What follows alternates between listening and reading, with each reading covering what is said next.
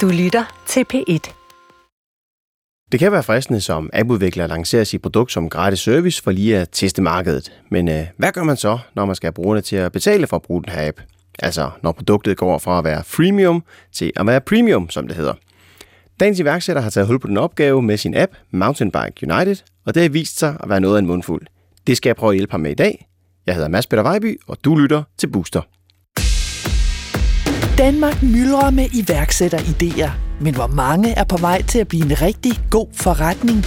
Det er altså ikke bare med, at man skal lave en, en app, og så bliver du milliardær dagen efter. Det her er programmet Booster med værterne Mads Peter Vejby og Trine Hansen. De to er selv iværksættere og kender både til skåltaler og fiaskoer fra deres egen vej ind i branchen. Fordi man kan jo sagtens have sat pilen den helt forkerte vej fra starten af. Værterne trækker på deres erfaringer og deres netværk, når de i Booster rækker ud og hjælper iværksætterne med det næste skridt mod succes. Og jeg har simpelthen øh, trukket ned i min øh, gamle kontaktbog, og der fandt jeg faktisk Martin Thorborgs telefonnummer. Men det er klart, at når man fortæller øh, folk, at noget, der er gratis, det pludselig noget af det koster penge, for jeg vil ikke anbefale, at man bare siger, at nu koster det hele penge, jamen så er der selvfølgelig nogen, der bliver kede af det.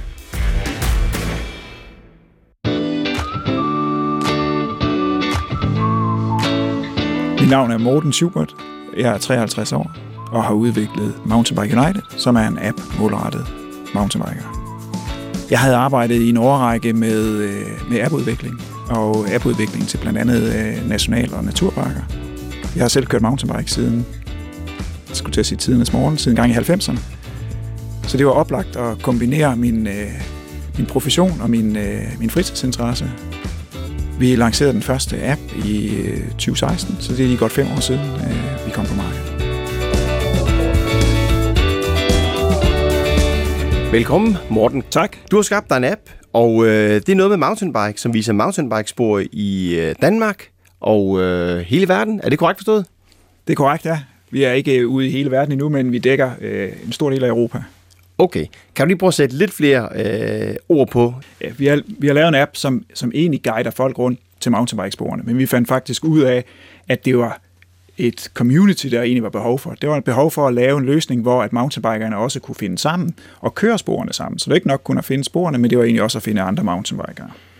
Okay, så nu nævner du både community, og du nævner det her med at finde sporene. Så, så hvad er det, der gør jer øh, allermest unikke? Jamen det er jo egentlig, at vi er en, en platformsløsning til øh, mountainbikere, som egentlig holder fast i alle interessenterne i sporten. Både dem, der skaber sporene, dem, der ejer jorden, man kører på, mountainbikerne og øh, cykelbrands osv., alt sammen øh, har, har adgang til hinanden via vores app. Så et lidt et æderkoppe spind her af, af, af ting, der gør, at I ligesom tager alt, hvad der er med omkring mountainbike og kobler det sammen via den her app. Det kan man godt sige, at det, jeg ved ikke, om æderkoppespind er det rigtige, men, men vi prøver jo i hvert fald at binde det æderkoppespind af mountainbikespor sammen og gøre det let tilgængeligt for brugerne og for dem, der cykler. Så det er egentlig let tilgængelighed for øh, alt, der har med sporten at gøre. Okay, godt så.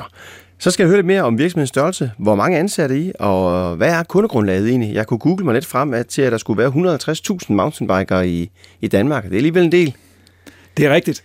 Øh, vi er øh, fem ansatte på fuld tid, øh, som, øh, som arbejder på at bringe øh, Mountainbike United ud til brugerne både i Danmark og resten øh, af Europa. Det der med at finde ud af, hvor mange mountainbikere der er, det er, jo, det er måske et vanskeligt, øh, et vanskeligt uh, tal, eller en, en vanskelig øvelse. Uh, Idrættens Analyseinstitut har i Danmark vurderet, at et sted mellem 8 og 9 procent af den danske befolkning klæder om for at køre mountainbike. Okay. Det svarer faktisk til næsten 500.000 danskere. Jeg har altid arbejdet med innovationer og skabe, øh, skabe nye ting. Jeg tror, det der triggede mig for alvor, det var, at jeg gerne ville lave noget, som brugerne efterspurgte og gerne ville tage ned af hylden. Jeg har lavet rigtig mange store projekter, som måske ikke helt blev brugt i det omfang, som, øh, som projekterne fortjente. Så, øh, så derfor så lavede jeg noget, som jeg vidste, som var efterspurgt, og som brugerne var glade for at hive ned af hylden. Og det var en stor tilfredsstillelse. Så vi har 25 procent eller mere af de danske mountainbikere, der rent faktisk bruger appen jævnligt. Du har taget en udfordring med her i dag til øh, Booster, og hvad er det, den går ud på? Jamen, den går ud på, at øh, vi har nu 100 og nogle 20.000 øh, downloads, primært i, i Danmark. Vi har øh, godt 300 betalende. Vi har lige lanceret betalingsløsningen. Hvordan er det at få flyttet øh, så mange som muligt af mine brugere, øh, af mine gratisbrugere, over til at være betalende brugere? Så det er min udfordring. Morten, jeg synes, det er imponerende, at I har 120.000 downloads, og øh, I er næsten lige gået i gang. I har allerede fået 300 kunder til at betale et abonnement for den her. Har jeres strategi været at få noget funding ind, og så bare bygge en kæmpe stor brugerdatabase op, for ligesom at gøre jer selv relevante, og når jeg så I havde det, og så begynde at tage betaling for det, for jeg tænker, at øhm, I får vel også stor værdi ud af at have så stor en brugerdatabase. Der må være mange af dem, som måske kører nogle tracks, som I ikke vidste fandtes. Vores strategi har, har jo har udviklet sig lidt undervejs. Og vi, fandt, vi startede faktisk med at sælge løsningen til, øh, til nationalparker og naturparker, fordi der var nogle brugerkonflikter. Øh, og det var, den, det var det værktøj, som, øh, som jeg kendte, og jeg havde med undervejs. Men jeg kunne se, at der var et høn og ægget problematik. Det var nemlig vigtigt, at vi havde øh, indhold. Vi havde alle ruterne, eller vi havde mange ruter, før at vi fik brugere på. Så, så vi slåsede til at begynde med lidt, hvordan er det, vi rent faktisk får både ruter og brugere med i løsningen. Og på et tidspunkt, der lavede vi en beslutning om, at vi er simpelthen nødt til at få alle spor med i Danmark. Og da vi nåede cirka 50 procent af alle sporene, så kom brugerne. Ja. Og hvordan kom de brugere? Var det ved mund til mund, eller gjorde I noget aktiv markedsføring for at få dem ind? Øh, begge dele. Øh, jeg tror faktisk, at den virale spredning var den, der var mest effektiv. Ja. Øh, så det var meget mund til mund. Men altså, sige, når, jeg, når jeg kigger på sådan et produkt som det her, så tænker jeg altså også sådan en, en, en, en typisk, altså kan man sige, det er jo, det er jo en, altså lad os tage et eksempel, vi alle sammen kender, Facebook. Hvad er Facebook værd, hvis ikke jeg lægger mine billeder op og min historie op? Så er det ingenting værd. Altså, øh, platformen er jo tom. Der skal være nogle brugere, der lægger noget indhold ind. Og jeg tror lidt det samme med jeres, der I skal have en masse brugere op, for at det ligesom bliver bygget noget værdi op i at ligesom at have den. Og så gør det også nemmere for jer måske at, at sætte et tilbud på en ny, øh, hvad hedder sådan en øh, Trek mountainbike, eller hvad er Principia, eller hvad, hvad de hedder, de her mærker, for at få nogle varer solgt den vej rundt derinde. Så det tror jeg, det er den rigtige vej at gå. Hvad min personlige kompetence er, det er jo, jeg er i hvert fald nysgerrig, og så er meget optimistisk. Øh, jeg har en positiv indstilling til, til verden, og så kan jeg godt lide at skabe noget nyt. Det, er, det trigger mig at afprøve og se, om det, vi laver, rent faktisk virker og bliver modtaget og gør en forskel. Nu er jeg jo, som jeg afslørede før, lidt ældre, end, end, og den måde, jeg husker Lego på, det var faktisk, at de der færdige konstruktioner var måske lidt kedelige, men mere det der med at skabe nogle konstruktioner, som ikke var på tegningen. Så det er jo måske det, der egentlig er, er det afgørende. Hvordan er det, at jeg faktisk kan bygge noget nyt med de her klodser, som ikke er set før?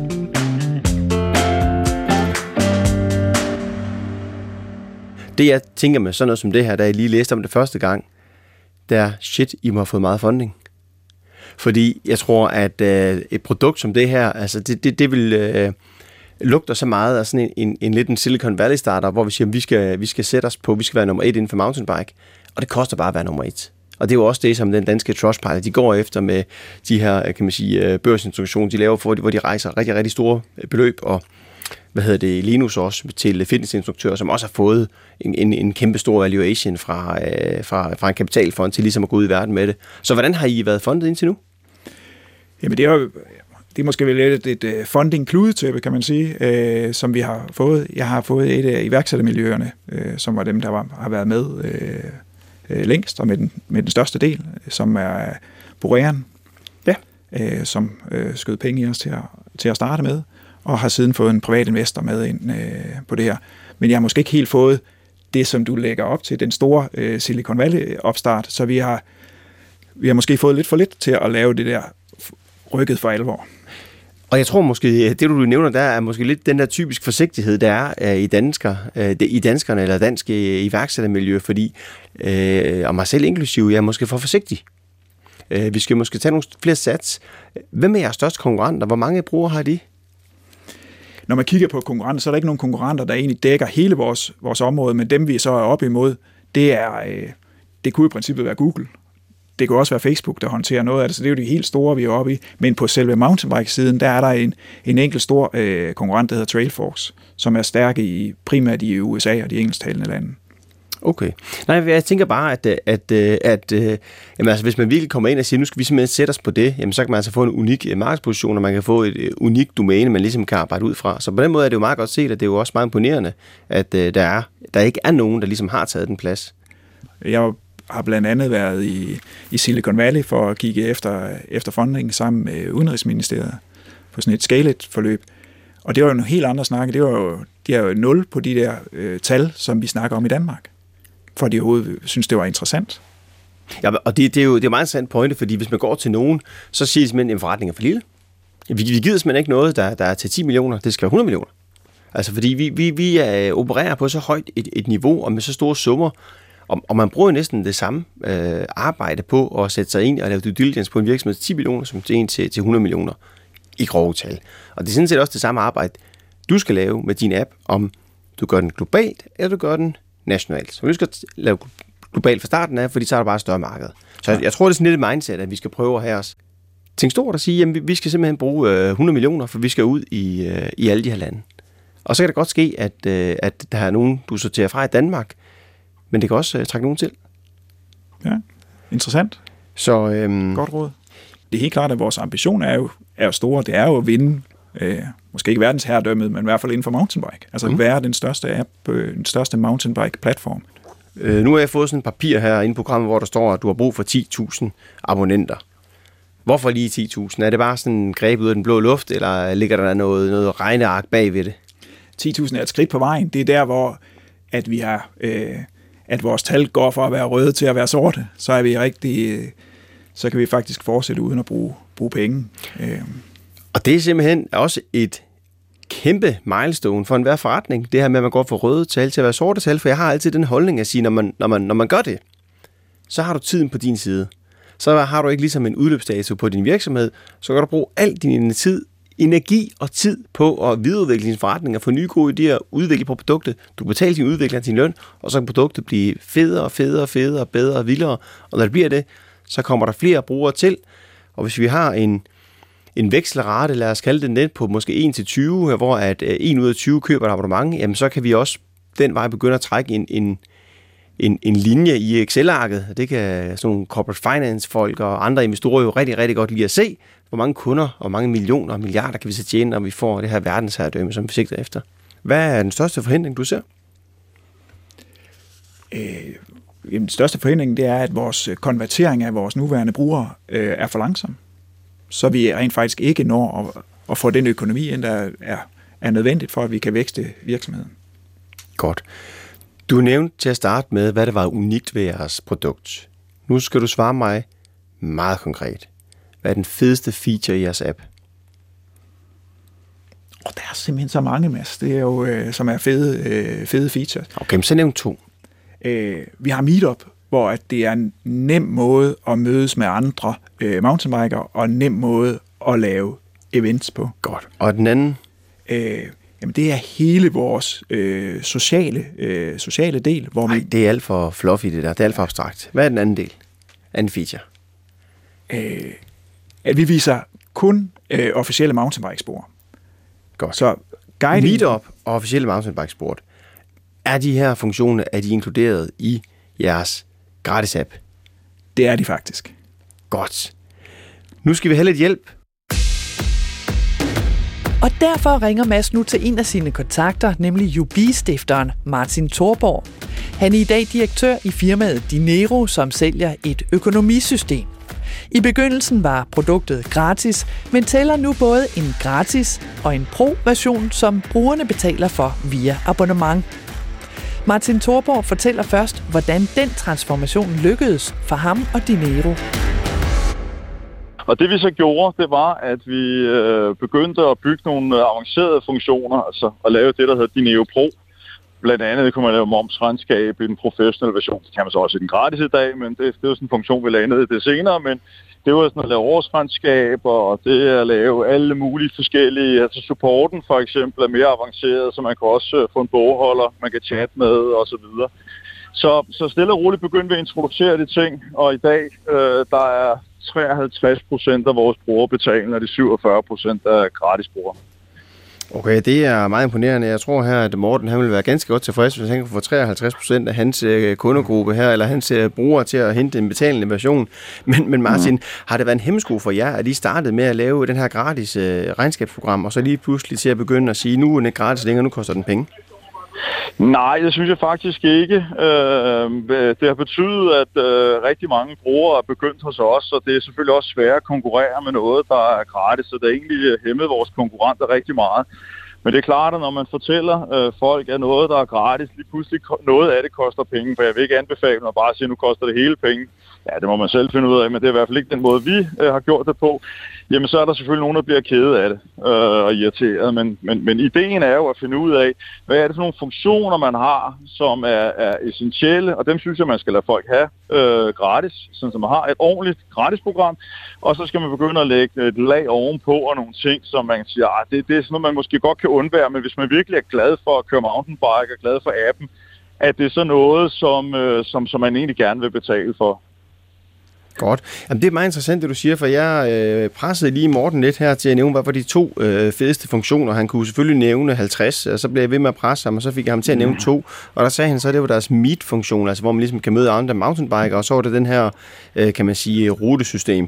Og så siger han så, at de her to funktioner, de er faktisk både indholdt i den gratis og den betalende version, hvor jeg så var mm. lidt fræk at sige, kunne man så overveje, at man skulle måske pille øh, en af dem ud, og så sige, at den, den er nu kun med i, i premium.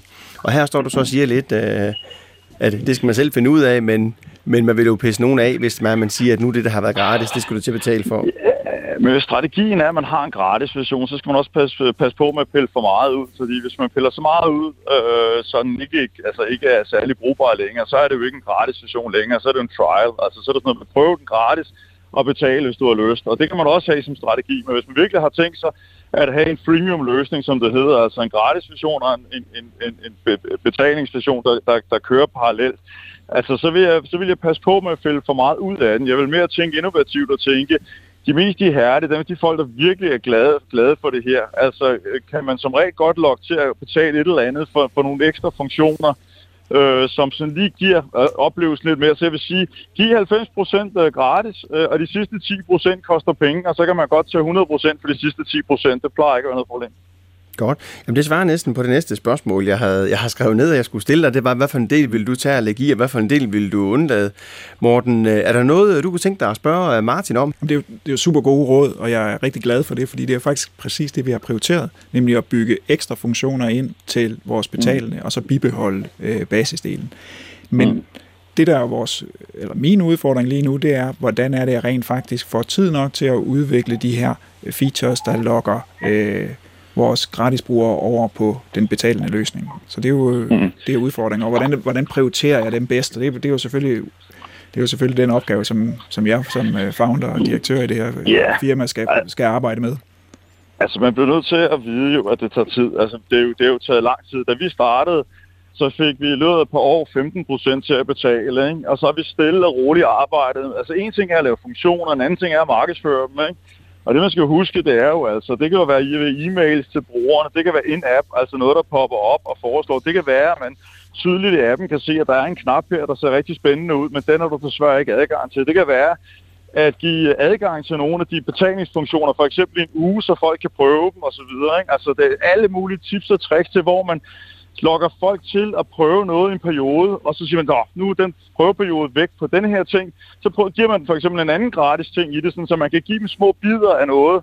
Det er mere overskueligt, end at de får det hele, for eksempel. Øhm, så man sådan teaser for det, og folk så begynder at sige, ah, okay, det var fandme også smart med den der, der kunne udregne distancen eller hastigheden, eller ja, nu aner jeg ikke lige, hvordan, hvad det er for nogle funktioner, men altså, siger, hvordan er det, vil jeg skulle godt betale 50'er for måneden, eller hvad nu prisen skal være det er helt klart noget, jeg kan, kan bruge det der med at, at lave teaser-delen, fordi det har vi faktisk ikke gjort så meget. Og det, det er noget, jeg vil tage, tage med mig og sige, nu prøver vi at tease til nogle af de funktioner, vi allerede har lavet. Ja. Jeg har et andet spørgsmål. Øh, det er egentlig, vi har prøvet at lægge nogle, nogle andre produkter ind ved siden af øh, som rabat. Vi arbejder blandt andet med et forsikringsselskab om at lave kaskoforsikring til cykler, som man mm. får, øh, får rabat på, hvis man er premium-medlem. Vi har lavet en festival i, øh, i Norge, som er kun for vores øh, premium-medlemmer. Mm, mm. Hvad tænker du om den type tiltag? Super. Altså, det er en rigtig god idé. Altså, lægge andre produkter rundt, og hvis man kan skaffe folk en god rabat på noget forsikring, eller en ny cykler og alt muligt andet.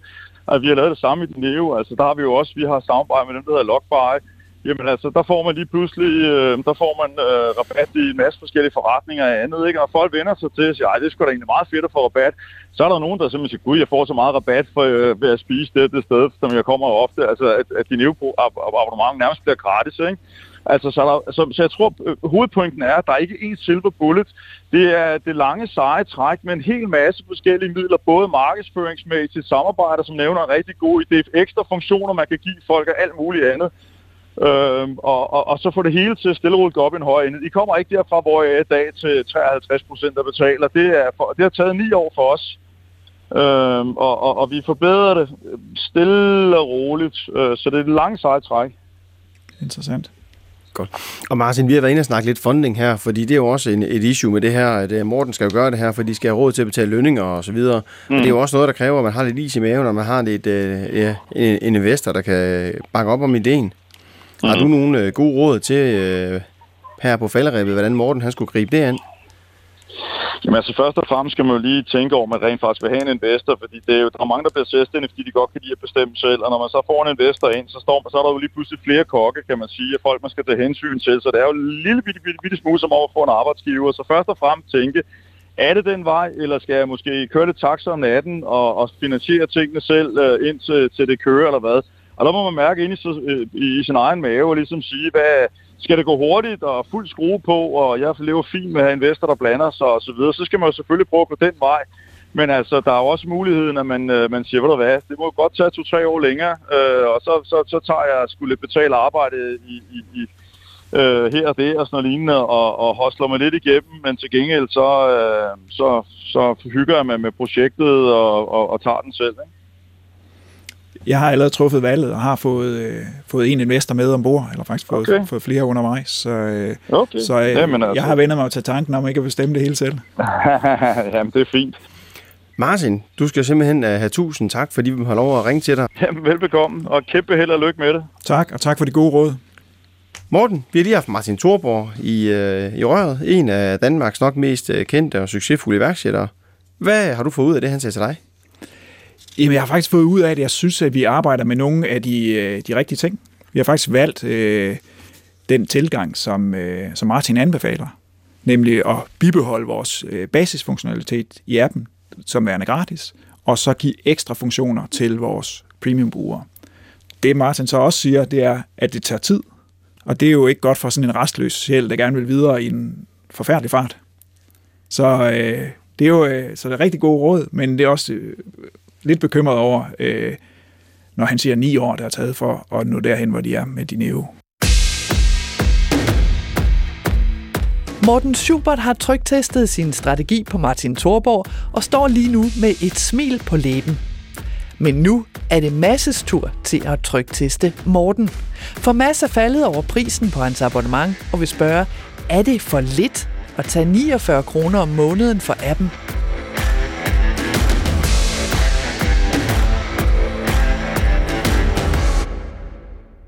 Mountainbike er en sport, som er i, i utrolig stor vækst, og måske er det en sport, som måske også har taget det her over, som golf tidligere havde. Der er rigtig mange, der mødes øh, til cykelture og holder, holder cyklende møder.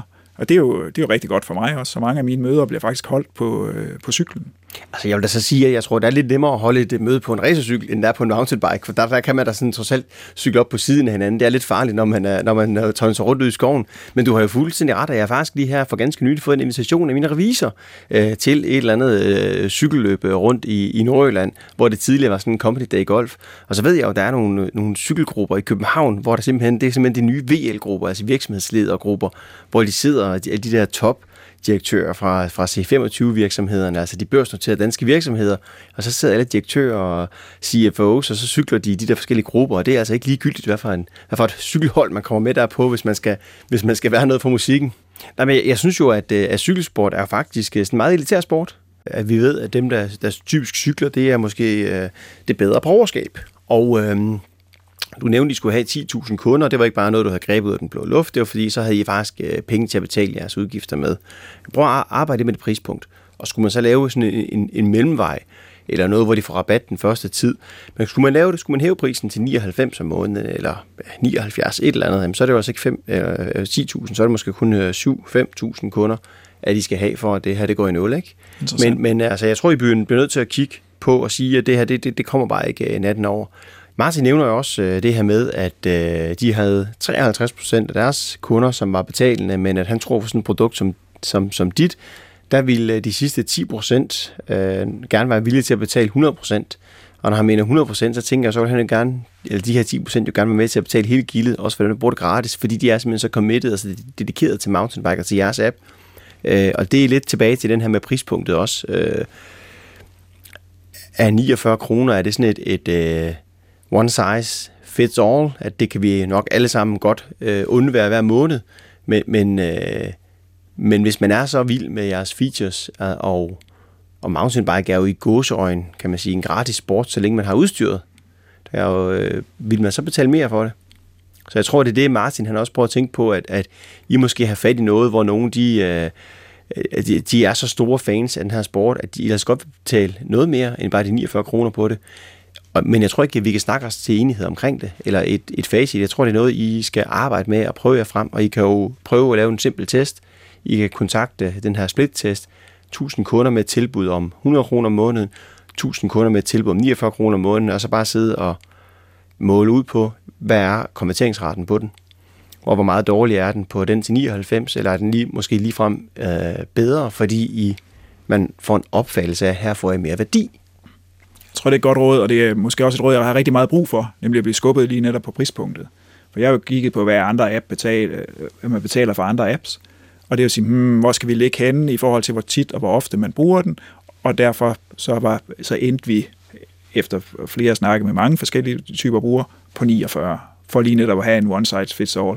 Men det kan jo godt være, at vi skal have funktioner, som koster ekstra i den her sammenhæng, eller øh, målgrupper, som, øh, som får nogle, nogle ekstra ydelser klart noget, vi, vi vil kigge på.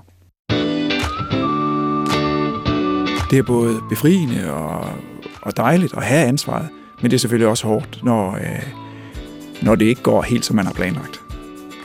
Jeg ved ikke, om, det, om jeg synes, det er øh, specielt øh, svært. Det er jo selvfølgelig svært, hvis man ikke får den umiddelbare anerkendelse. Og det med, at det tager tid. At man hele tiden skal have øje på både øh, det langsigtede med forretningsudviklingen, men også det kortsigtede med, at man skal skaffe løn til sine, øh, sine medarbejdere. Det er jo selvfølgelig noget, som, som ligger på iværksætterne og på, på direktøren, øh, at det er den opgave. Så det er både det korte og det langsigtede. Jeg synes måske, det er det sværeste i det her.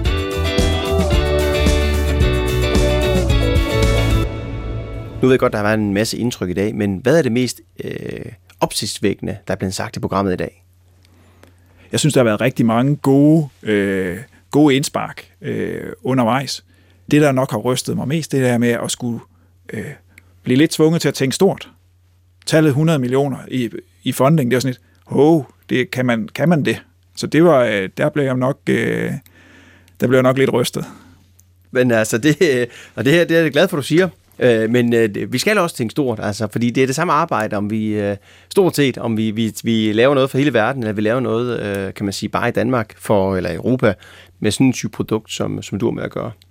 Fuldstændig enig.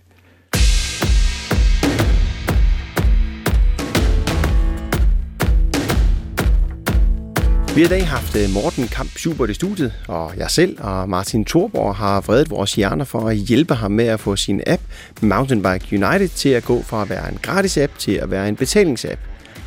Personligt så tror jeg, at han lykkes med det her, men jeg tror, at det kommer til at være en noget anderledes rejse, end den han lige selv har legnet op foran sig. Som Martin også sagde, det her det kommer til at tage længere tid end 3, 4, 5, 6 måneder for at gå op og få 10.000 betalende brugere. Jeg tror, at hans konverteringsrate vil være helt væsentligt anderledes end regnskabsprogrammet, men jeg tror på, at kan han holde øh, skruen i vandet, og kan han få funding ind, så han kan overleve, så tror jeg også nok på, at det skal lykkes for ham. Så for at hjælpe bort lidt på vej, så var jeg faktisk så frisk at lige øh, skrive til et par af mine kontakter, øh, og se om ikke, at øh, vi kunne prøve at lege nogle investorer op for ham, som kunne hjælpe ham med at komme øh, videre i den rigtige retning. Står du som iværksætter med en knude, du har brug for hjælp til at løsne, så kan du melde dig til Booster og få sparring fra værterne Mads Peter Vejby eller Trine Hansen. Skriv til Booster-redaktionen på boostersnablag.dr.dk. Programmet i dag var tilrettelagt af Sara Røykær Knudsen. Jesper Langballe er redaktør.